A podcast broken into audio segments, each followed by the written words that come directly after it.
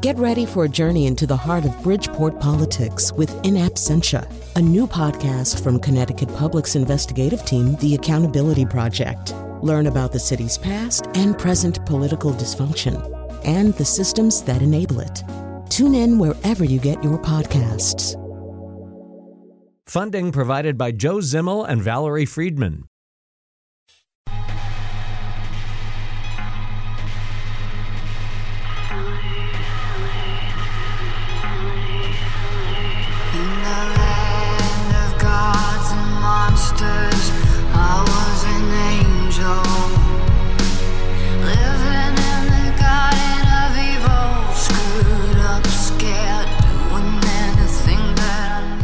All right, yes, gods and monsters very much today, especially monsters. Um, you know, we remain fascinated by monsters. I think our understanding of them has changed over the millennia. And, you know, at a certain point, we realize that monsters come from inside us. Um, so by the 19th century, Stevenson knows that Dr. Jekyll turns into Mr. Hyde. Uh, and of course, that story is kind of carried forward these days by the Incredible Hulk, right? Incredible Hulk is just Bruce Banner when he's mad. Bruce Banner, Bruce Banner when he's mad. um, so there's that kind of idea that we've got the monster inside us. Jung says this about the shadow self. Um, Nietzsche says whoever fights monsters should see to it that in the process he does not become a monster. And if you gaze long enough into an abyss, the abyss will gaze back. So uh, monsters these days are probably more our projections, our externalizations of parts uh, of ourselves. Uh, but maybe they weren't always quite like that um, back in the old days. Maybe just monsters were monsters. Or maybe a monster is never just a monster. Here to help us figure all that out and much more, uh, Asa Simon Miniman, uh, professor of art and art history at California State University, Chico, and Natalie Haynes, uh, writer, broadcaster, and author, who, whose uh, newest book is Stone Blind uh, and who uh, also, which uh, Stone Blind, we should say, is a Medusa book. We'll be talking a lot about Medusa in the second segment here today, uh, and also does a very addictive podcast called, I think, Stand Up for Classics, something like that. Anyway, it's really good. Uh, so you're both here. Um, uh, Asa Simon Miniman, I'm going to begin with you. one thing that you've said is if you would understand a particular culture at a specific moment in history, try to understand its monsters. Tell us more about that. Well, sure. And thanks for having me. Um, the thing about monsters is that they exist first and foremost for us to compare ourselves with. Uh, humans are very bad at determining, you know, what we are, why we're here, what is our basic fundamental nature or purpose or whatever, just by looking inward. And so the way that we do this is we look outward at other things. So we compare ourselves with all kinds of other stuff. We compare ourselves with animals and um, there's been a lot of great work showing how humans define themselves sort of against uh, all other features of the animal world. We compare ourselves against, you know, imagined beings. But the thing about monsters is that's the only reason they're there. We have called them into existence only to serve as points of comparison for ourselves. So, you know, you can compare yourself with a wolf or a bear or something, but they don't exist for that purpose. They exist on their own. They were there outside of us. But a werewolf? No, no, no. They don't. We only made them exist so that we could do this process of trying to define ourselves against their uh, constructed difference from us. So part of your specialty is the Middle Ages. The Middle Ages, to be, you know, to generalize, the Middle Ages is steeped in a kind of Christian religiosity and uh, in a way that makes a lot of things allegorical and maybe a lot of things exactly the kind of comparison that you're talking about right now, plus faith in Christ, right? I mean, uh, are some of these monsters kind of an example of what you'd be if you didn't stay on the straight and narrow with the church and Christ? Well, okay. So, um, first off, just to acknowledge that um, Jews in the Middle Ages hmm. made monsters, Muslims in the Middle Ages made monsters. Uh, there are medieval Chinese monsters, you know, and so on. So, but if we're talking about the Christian dominated European world of the Middle Ages, yes, there's no question that just about everything, maybe everything, is filtered through the lens that Christianity provides. But um, Christians, Christian thinkers, really influential. Some of the most important thinkers in the history of Christianity. Um, Saint Augustine of Hippo, who was a North African convert to Christianity, became a bishop who uh, uh um, largely defined the nature of the religion of Christianity, he took time to write on multiple occasions about the nature of monsters. Uh, Isidore of Seville, uh, he did the same. He was a major um, uh, early Christian author, sixth century ish. Um, he wrote one of the most influential books of the period. He also takes time to talk about monsters. They took them very seriously because um, the medieval Christian worldview suggested, believed, avowed that um, that everything in the world existed as part of God's method of teaching humans his ultimate will for the universe. So Augustine says, um, the earth is our great book. And what he means is looking at the earth is like reading the Bible. You can read every word of it, not just the big overarching themes, but every piece of it they believed had some kernel of the, the you know sort of vast divine truth. And so he says, Well, why are there monsters? And his answer is, Well, they must be there to teach us something. And this is, um, he tells us the etymology of the word monster. Modern English monster comes from the Latin monstra, which he says comes from a verb, demonstrare, which means just what it sounds like. It means to demonstrate or to show. So God called these things into existence just so that we could learn things. Um, and so he says, you know, we know it goes against the laws of nature for a person to have the head of a dog. But that doesn't matter. God is doing this. He puts these things together. These things actually exist. They're called cynocephali. Um, they exist in the world so that God can show us specifically that he is outside the laws of nature. He created the laws of nature. He is not bound by them. So the existence of monsters for Augustine, for example, was a way of showing the absolutely infinite nature of God's power. So it's this monster, but it is uh, uh, has packed inside it. They think uh, this explicitly Christian message. Right. Uh, by the way, my apologies for adding a syllable to your name. I was just told I did that. Uh, it's Mittman. But um, so um, so yeah, just very quickly. So another thing, and and I think um, Natalie's going to want to get into this too. But one of the things that monsters, like a cynocephalus, a dog-headed person, can do is to otherize um, somebody yes. else, right? So uh, somehow or other, if you're uh, if it's the Crusades and and, and you want to uh, throw some shade on on Muslims, uh, you what you associate them with one of these monstrosities? Well, yes, absolutely, and um, it's actually slightly more complicated and maybe pernicious than that, which is to say. Um, you were saying that we're aware that the monster is, you know, inside us, and we kind of externalize them in your intro to the segment. Mm. Yes, they are internal. And so one of the things that people do is they take, or cultures do the, you know, sort of societal level, they take fundamental points of anxiety and they push them outside of themselves, stick them on other people, and then declare those other people are the bad ones. And so one of the very common tropes we can see for the monsterizing of other actual groups of people are places of particular anxiety. So, for example, Muslims have generally held, this is obviously not universally true, but was believed to be more or less universally true by Christians in the Middle Ages, have a dislike of dogs. Didn't keep, you know, Europeans love their dogs. They're inventing all of these breeds of dogs at this time. They're letting their dogs sit on the table while they eat dinner, the whole thing. They're very into their dogs. But Muslims say dogs are unclean animals. Okay, so here's a group that Christians are saying are these terrible semi human things, but they're telling us that you know they're telling Christians that um, that dogs are filthy animals and only somebody filthy would keep them in their home. So what do Christian Europeans do? They say, "You think our having dogs is filthy? No, you people are dogs, right?" And so they take the the thing that they are being told they shouldn't do and pushing it out onto Muslims. They do a very similar thing uh, with pigs and Jews, right? Jews um, follow kosher laws, do not consume the flesh of pigs. Pigs are considered to be unclean animals, right? Medieval Europeans, pig was one of the main meats consumed, right? So what do they say? They don't say we're doing the wrong thing. We are somehow, um, you know, unclean people because we eat this thing. They say no, no, no. Those people who claim they don't eat pigs, then they go on to list all these horrifying claims that they made about what Jews were actually doing with pigs, scatological things, sexual things, and whatever. And so it's a way of taking those anxieties, especially when another culture is poking you about your behavior, telling you that you are the ones that are wrong, taking those anxieties, pushing it back on the people who make you feel bad about yourselves. And then that allows you to deplore it, um, uh, uh, denigrate it, and ultimately, of course, also try to exterminate it. So there are real serious consequences to these things. Right. So, Natalie, um, uh, first of all, um, I really do enjoy your podcast quite a bit.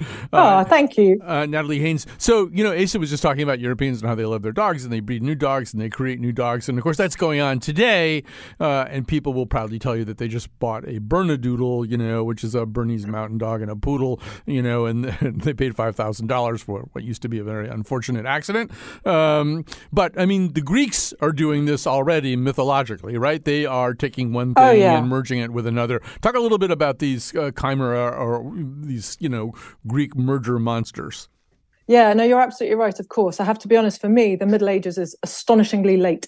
That's basically modern history, as far as I'm concerned. It might even be current it was affairs. just right before um, the right before the Beatles came was the Middle Ages. it's all one time. Yeah, as soon as the Romans leave Britain, I've yeah. got nothing left.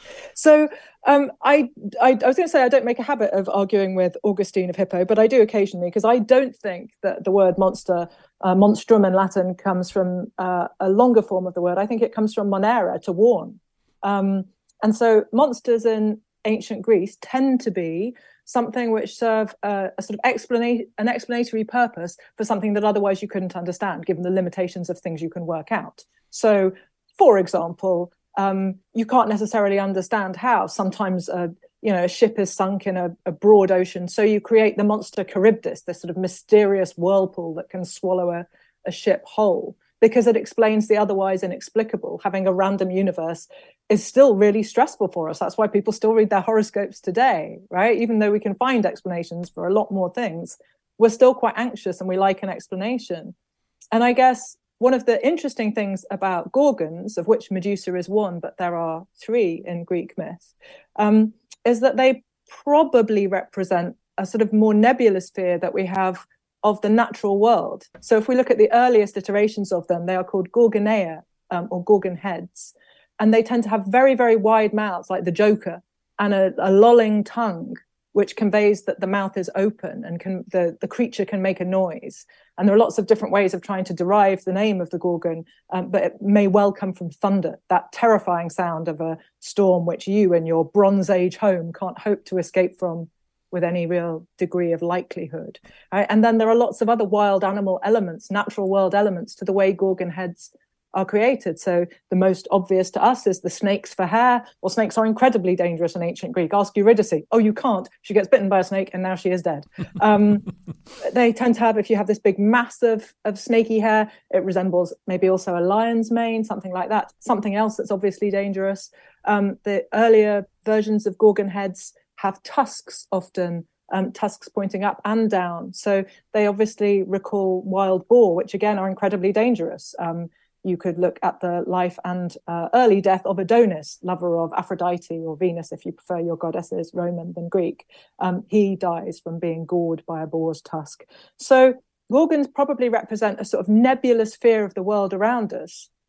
And then they are put into these Gorgon heads, these sort of manageable talismanic forms and you find them in liminal spaces on doorways for example or on the walls of temples where it looks like they are serving two functions. One is to be scary like monsters are but the other takes us back to that latin verb monere. The other is that they are apotropaic. In other words they protect us. So they protect the people inside the house and scare away people outside the house if you put it on your door so, um, by the way, I mean, you, you, can ask Eurydice. You just have to go to a slightly different place. Uh, you want I mean, she's already things. been nearly here twice. I yeah. think you're honestly, I think you're stretching her patience further than it'll go. But give it your best shot. I know there's a whole Broadway, there's a whole Broadway musical about this.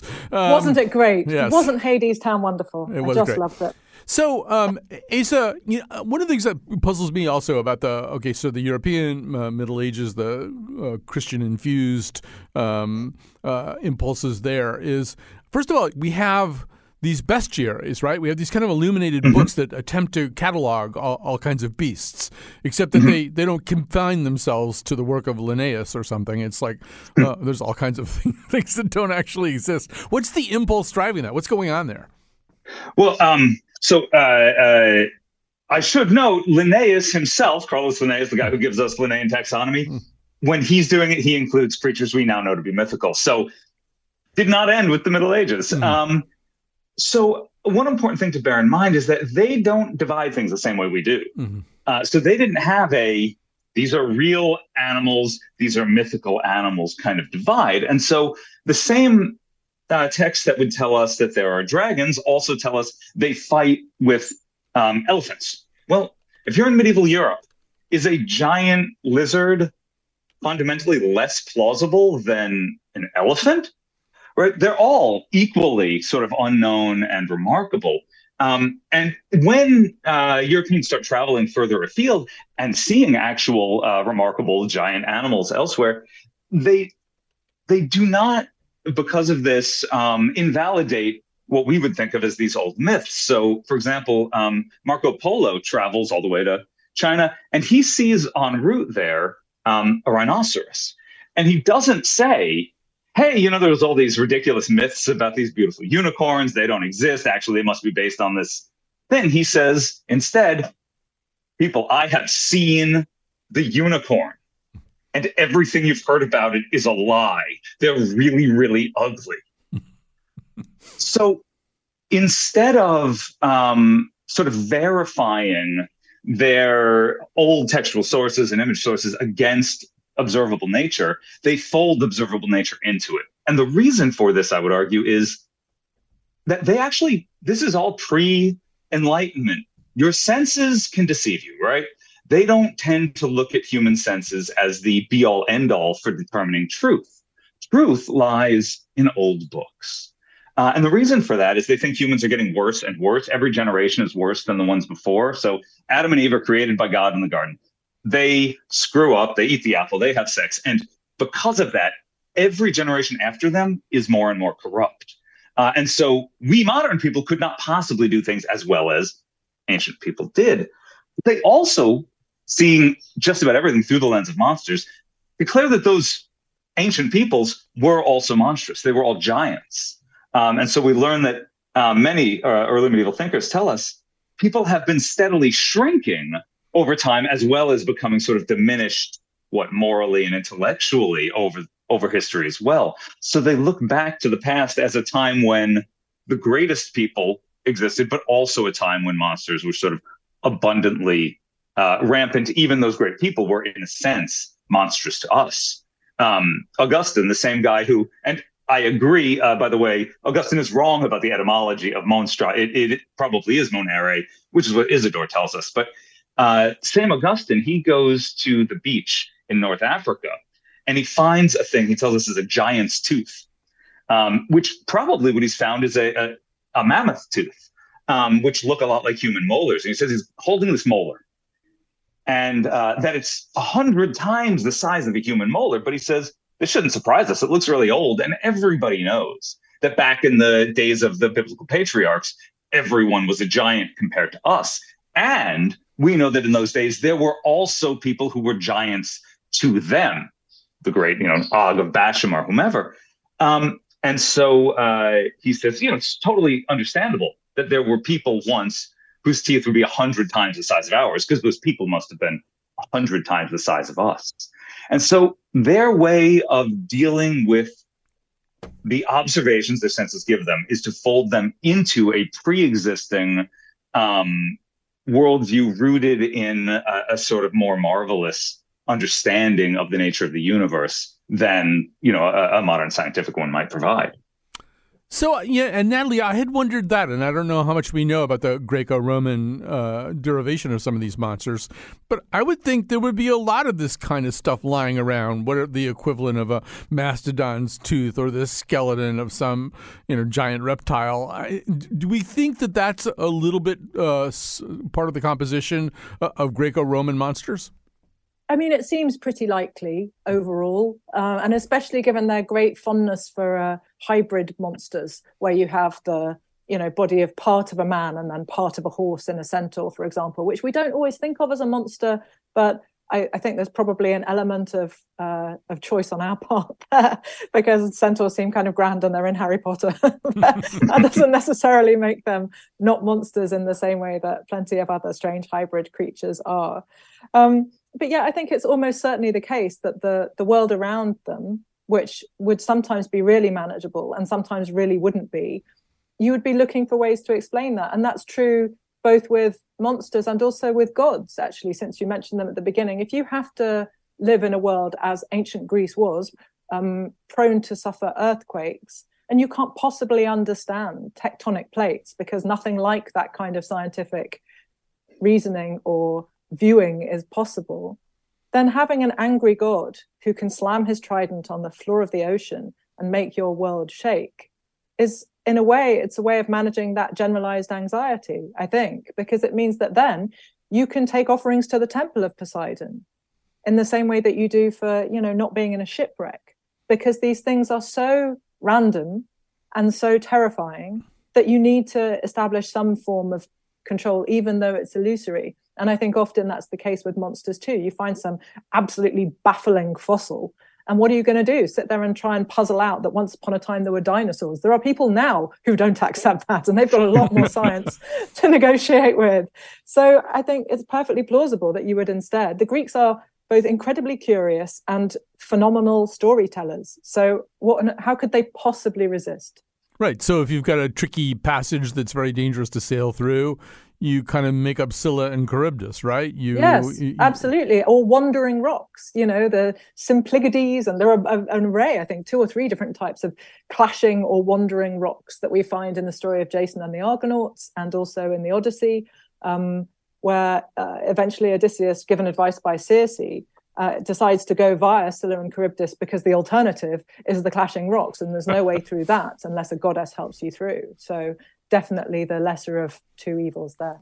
So, you know, I wanted to ask Asa about the profane as opposed to the sacred in some in other words getting ready for the show i, I ran across not literally uh, um, something called a, bon, a bonacon i think that's what it's called and yeah. and so it's it's this sort of ungulate horned looking thing but its superpower is its poop as far as i can tell you know if you're running after it it kind of poops stuff out at you and, and i was wondering is that a, another thing that's happening here in the Middle Ages is that as we begin to identify uh, a, a, domain that's sacred and ideally pristine and things like that, we start to put all the poop and the other nasty stuff over out there in Monsterland?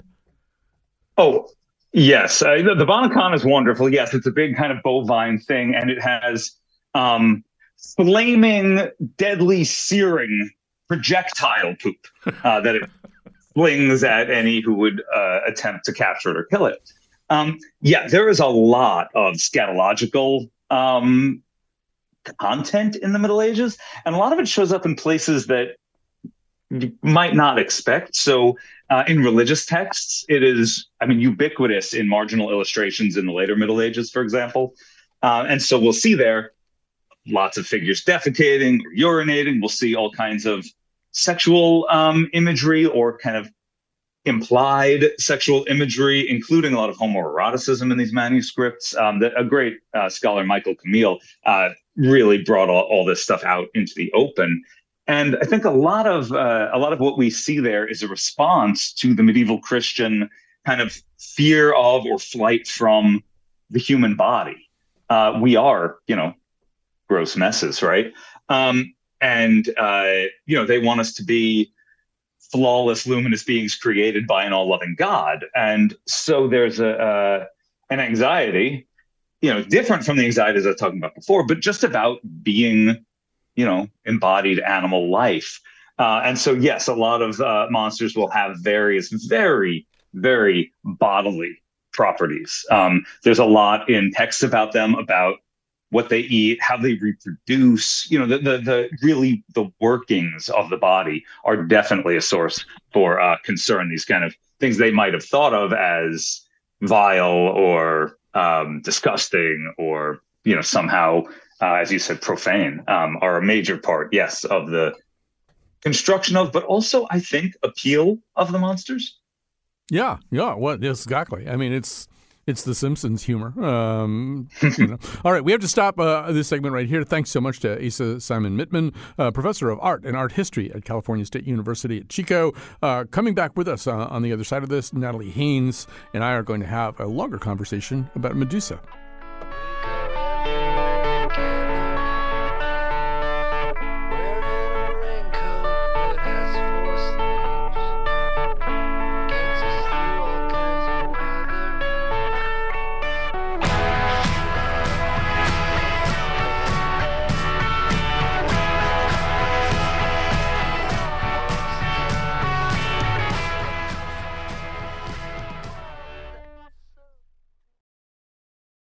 Support for this podcast comes from Hartford Healthcare.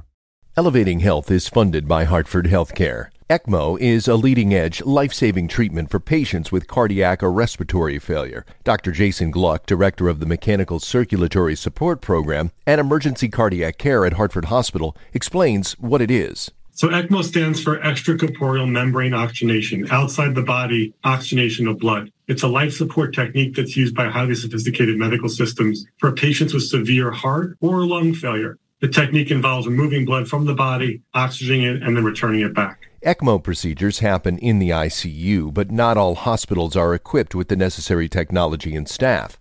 Dr. Gluck describes Hartford Hospital's ECMO Go team. So ECMO is considered when treatments have failed. And in our center, with a special ECMO on the go team, we'll actually take that technology to their hospital and help them out there if they need to to stabilize the patient and then bring them back to Hartford recovery. For more information, go to ctpublic.org slash elevating health.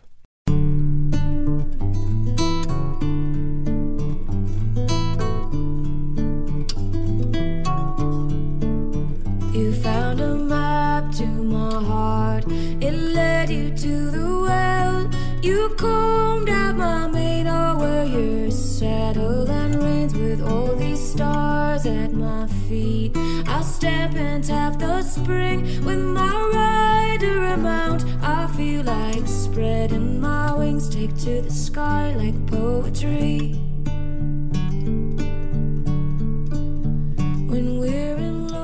That's Jessica Jessica Hoop's amazing song Pegasus, uh, which I played because Pegasus is born from the neck of the decapitated uh, Medusa. Not a form of childbirth that we would recommend to most people, but uh, that's just the way things worked out there. Uh, here to tell us much, much more about Medusa uh, is Natalie Haynes. Uh, her most recent novel is Stone Blind, and she is the host of Natalie Haynes Stands Up for the Classics. Um, so uh, let's talk about Medusa. As you pointed out in the previous segment, Natalie, she's uh, often uh, cast as a kind of lonely figure, but she's really one of three non Chekhovian sisters. Uh, and um, one thing that I learned uh, from you is that she's sometimes depicted as a monster. You talked about her in the first segment with her lolling tongue and her tusks, and but she's also sometimes depicted as a very, very beautiful woman who's happening to, ha- happening to have a really bad hair day that's going to last for millennia. Um, it's good. Can you talk a little bit about that, about those sort of two versions of her? Yeah, absolutely. So the images of Gorgons and of just Gorgon heads too um, evolved through time in the ancient world. It's one of those things where when we talk about ancient Greece, it's really easy to forget that that period is 2000 years long.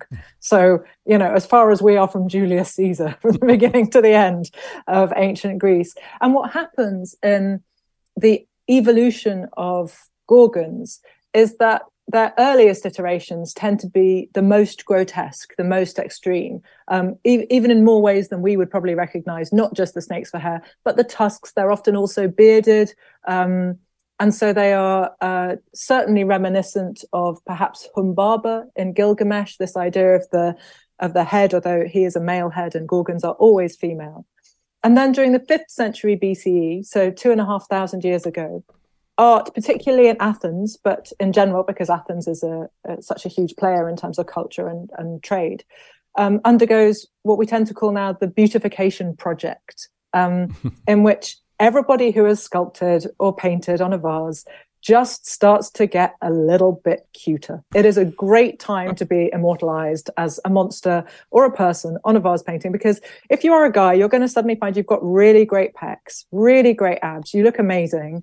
And, you know, that's because the fifth century has this theory that if you look beautiful on the outside, it reflects being a good person on the inside and vice versa, which is obviously a, a mindset we would shun now, I hope. Um, and so what happens is that Medusa goes from being this very strange, sort of, as I say, a grotesque, quite animalistic um, figure to becoming more and more human. And this also happens to other female monsters. It happens to harpies and sirens. You know, you can see them getting lovelier and lovelier until eventually they're just, it's like a cute girl with a cute bird body. Um, and so you can see one extraordinary version of Medusa is on a hydria, a water jug, um, in the Metropolitan Museum in New York. And it shows Medusa asleep. And she just looks like a very beautiful young woman. She doesn't have snakes for hair. She's got incredible, perfect black ringlets. Um, and she is, you can tell she's asleep because her closed eyelids are represented with just two small curved lines. And she looks incredibly peaceful. And you can see earlier versions of her with, you know, a head full of snakes. By the time we get to Hellenistic, uh, Hellenistic versions of her, so second or third century BCE, there's one version on um, carved into a stone, an intaglio, they tend to be called, um, which I saw for the first time only a few weeks ago. Um, and I was so astonished by it. I shared it on social media because this version of Medusa has the most incredible, really nice updo. You know, like it might be, she could be out of Jane Austen. She's just got this beautiful, neat, tied back hair. And there's like one, maybe two very elegant, sort of swirly tendril snakes coming down from this. It's like, are you going to turn someone to stone or go to a ball at Netherfield? I have no idea which way this is going to go. Both. So they do just get, well, why not? Yeah. Why not go to the ball and then turn everyone to stone? Um, but yeah, she does get more lovely as time goes on. Um, but if you want to see a really good example of a sort of super elemental Gorgon, you should go to Corfu um, and there in the Archaeological Museum of Corfu, they have the most incredible pediment from the Temple of Artemis at Corcyra. Um, it's about 13 meters across, so the highest point of the pediment, which is where Medusa is shown, is pretty high. And I knew this because I'd written about it in a book called Pandora's Jar. And I still didn't know what that would be like until I turned the corner in the museum and went, oh, absolute delight. Because she's massive. This version of Medusa is so big.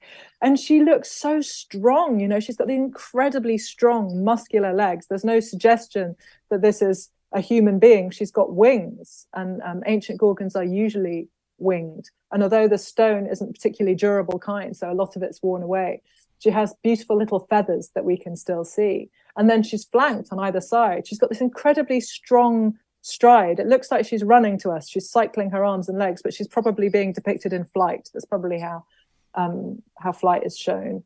Um, and this version of her, she's got the snakes for hair. She's got this incredible belt of twisting paired snakes, which just makes her look incredibly fashion conscious, quite aside from anything else.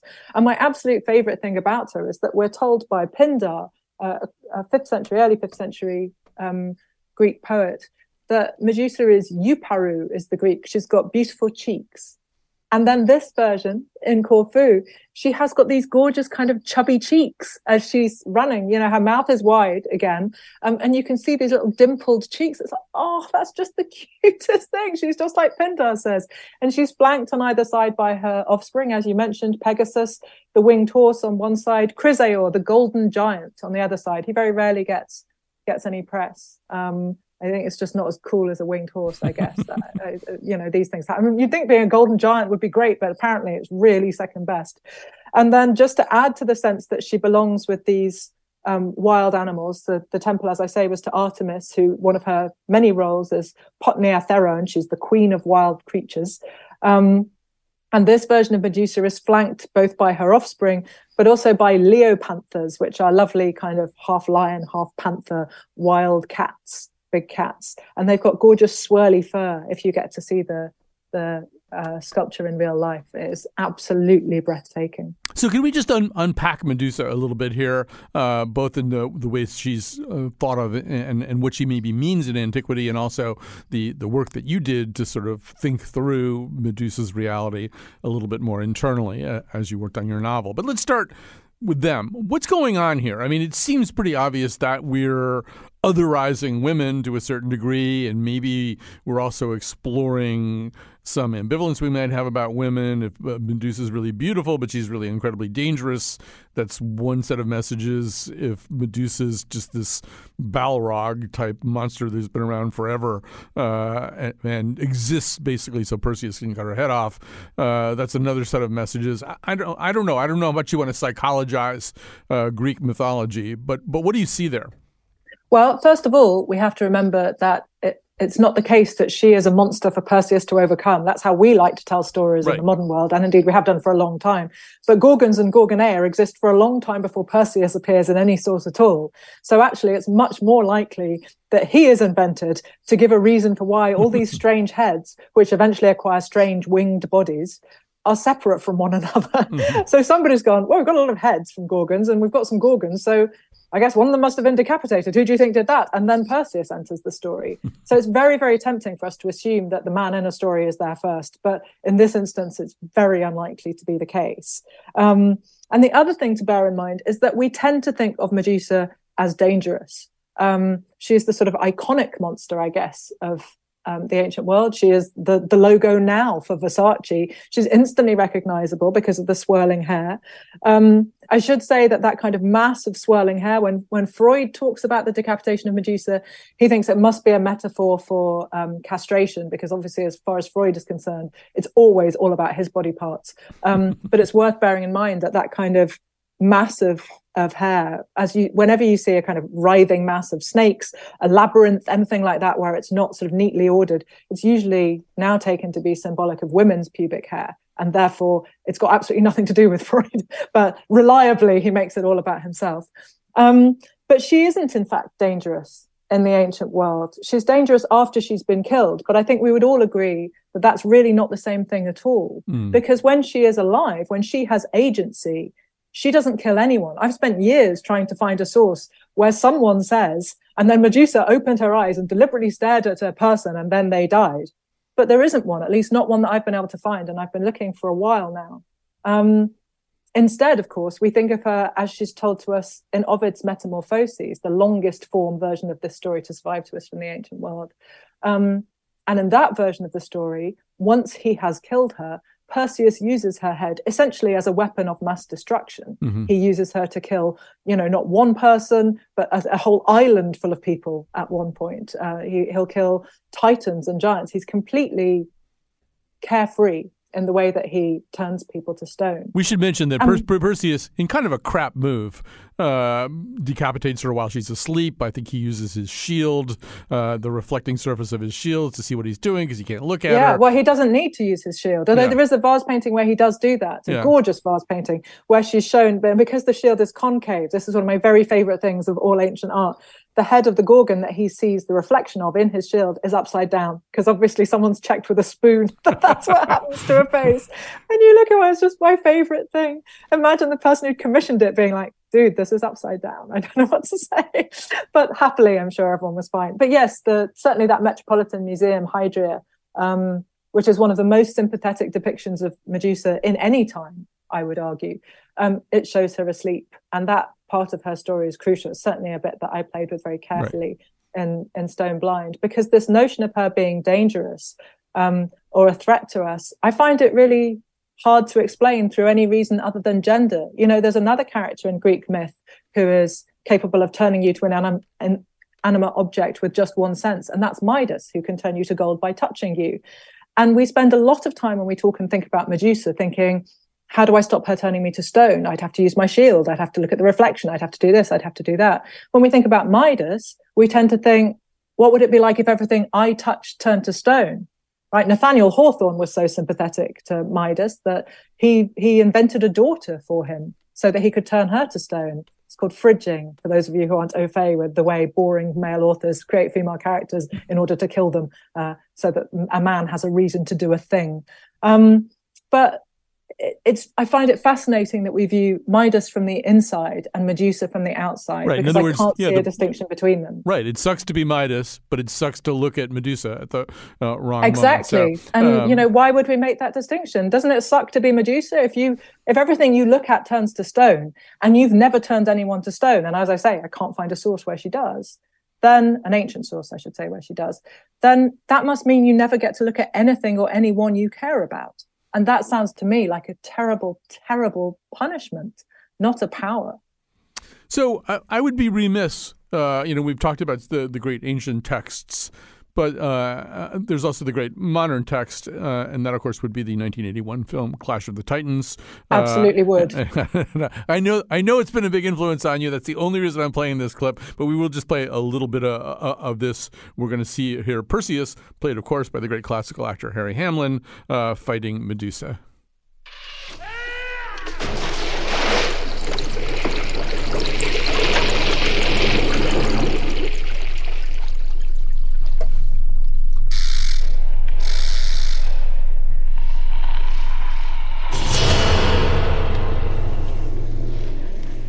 So I'm not going to belabor this, but but it's sort of interesting that you know these old stories uh, still have a tremendous amount of power. Um, that movie produced, among other things, kind of a catch catchphrase, "Release the Kraken," which I don't even know if you know this, but in in the U.S. during the 2020 fight over the election results, the people who are trying to impugn uh, the the correctness uh, of our election results used "Release the Kraken" as kind of their slogan.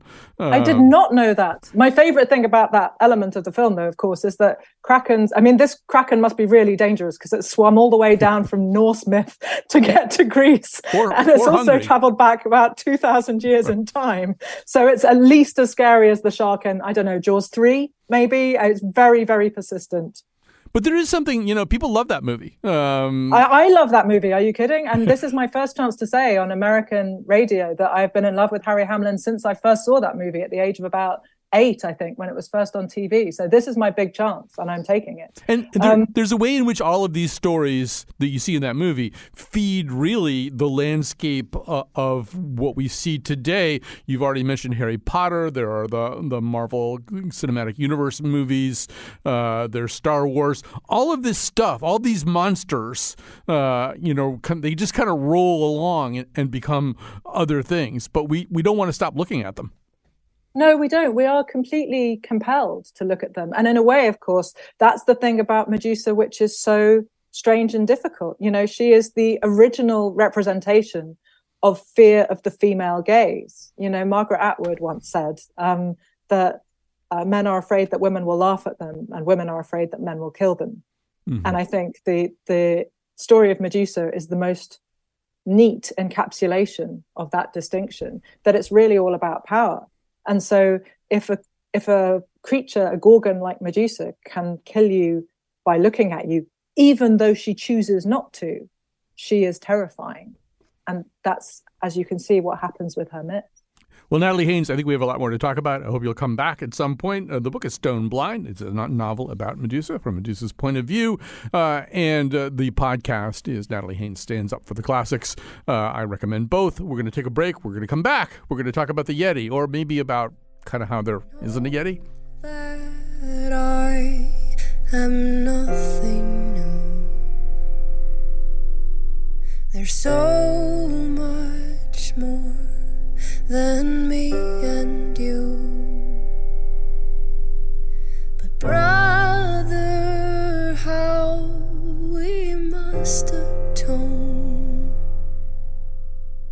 before we. Got to go fast here because we screwed up the clock. I screwed up the clock. Uh, but thanks to Cat Pastor, our technical, technical producer, senior producer Lily Tyson uh, is the producer of this particular episode. We're now going to talk uh, about one more monster, uh, a little bit more what they call a cryptid or part of cryptozoology these days. Uh, that would be the Yeti, the Sasquatch, the Bigfoot, uh, which seem to represent either a kind of a missing link idea or in the Middle Ages there were all these illustrations of, of wild men who represented some kind of transition between between complete animalistic behavior and what passes for civilization. So we think about them, we talk about them, and we know that they exist from the nature documentary Harry and the Hendersons. Uh, here's Don Ameche uh, explaining that they don't exist. This would be C1 Cat. I'm going to say this once. I'm going to say it simple, and I hope to God, for your sakes, you all listen. There are no abominable snowmen. There are no Sasquatches. There are no big feet. All right. Well, here is Charlotte Lindqvist to deliver essentially the same message, uh, associate professor in the Department of Biological Sciences at the University of Buffalo. We should say that while that's happening, of course, Harry is standing right behind Don Ameche. Uh, however, you uh, had the opportunity to do some of the work that you really wanted to do, but kind of under the premise of investigating uh, the the whole mythology and notion of the Yeti. Tell us about that. Uh, hi, yes, hi. N- nice to be on your show. Yeah. Um, so I'm an, a, biologist, right? I'm really particularly interested in evolutionary biologists, and one of the organisms I work on are actually bears. Hmm. uh, and I find bears to be absolutely fascinating uh, animals. Polar bears and brown bears being very close relatives, but brown bears are actually quite widely distributed. And there are some areas uh, where they're quite rare and endangered, and we don't know much about it. And one area is actually the Himalayan mountains.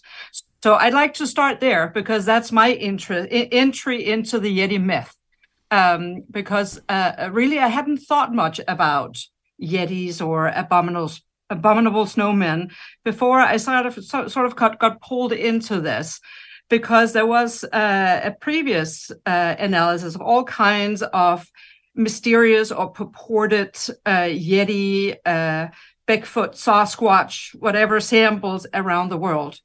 And they found that some purported uh, samples from Bhutan and from uh, the Himalayas um, were somehow identified as perhaps even an unidentified or previous unidentified bear species, or maybe even a hybrid bear species. And that really intrigued my my interest. Were there some unknown bear species wandering around in the at high elevation, uh, high altitude in the Himalayan mountains, and that had been sort of confused with the Yeti? So that was sort of my my entry uh, uh into this. Um, so in and, and in the process, I've learned a lot about the legend. I think it's fascinating. right. So in that area, there are places where you can see these kind of artifacts. Um, you know, there's a, a, temple in northeast Nepal where there's this kind of football, half football shaped scalp that sits in a cabinet that's supposedly a Yeti. I think there might be a hotel in, in Kathmandu where there's a so-called Yeti skull there. So did you have things to test the mitochondrial DNA of that were purportedly maybe Yeti? Yes, exactly. So we were able to get hold of uh, various different samples, uh, both from from monasteries where they had them in their collection, and they were very convinced that this, for example, was a, a paw or a hand from a yeti, or this was a femur bone from a yeti that was found in a cave, and they were quite uh, convinced that these were certainly from their so-called uh, uh yetis in the area. And then, of course, there's been a big interest in from the Western world, from Europeans, from mountaineers. And uh, so private collections too. I, I, even have seen pictures of a, a, a, stuffed a Yeti, which was very, very interesting. Very interesting creature if anyone has, has seen it. Um, we even got some samples from that too. So we got a tooth, we got hair. So we got various different samples that had been claimed to have come from Yetis. And then we were able to uh, isolate DNA from all these samples. Um, and of course, that was the big reveal. What were they really? Were they something unknown? Were they some primate ape relative? Or what happened to uh, what we found out was that they actually, most of them came from bears that are found in the Himalayan mountains and the Tibetan plateau uh, today. And I've seen pictures of those bears. They're very shaggy too, uh, so that they, might help too, right? Yeah, yeah, yeah. They're pretty shaggy, and bears, as we know, they can stand on their hind legs, and they can be, you know, a little big and a little brute and a little scary. Uh, and they certainly can also produce pretty uh, large footprints in in snow and in ice. So, I mean, actually, there has been sort of, I think, a long connection between the Yeti legend and actually bears in the area. And I think locally, a lot of the local names for Yeti, Yeti is just one name. There's lots of different local names for that sort of describe that legend. And oftentimes, if you translate it, it has something to do with bear, bear man, or something that has to do with bear. Um, so maybe it, it the legend came from some sort of respect from for the the the, the sort of the natural worlds and respect for bears and wildlife that of course can be dangerous uh, but also maybe living in sort of association with that natural world. And that sort of when Europeans started climbing mountains in in the Himalayan mountains, uh, got that a little bit confused, perhaps, with, with what became then the abominable snowmen. So you then think about it as some very large, tall, shaggy uh, creature with white fur or, or whatever it is. There's been lots of different interesting versions uh, of that uh, of that creature. All right, we're going to have to go now, unfortunately. This is a story that uh, deserves further expl- explanation and exploration. Charlotte Lindqvist uh, is Associate Professor in the Department of Biological Sciences at the University at Buffalo. Thanks very much for visiting with us today. Thanks to all of you for listening to The Monster Show. We'll be back with more shows as the week progresses. Then you can monster mash, monster mash. and do my graveyard smash. You'll catch on in a flash. You can mash.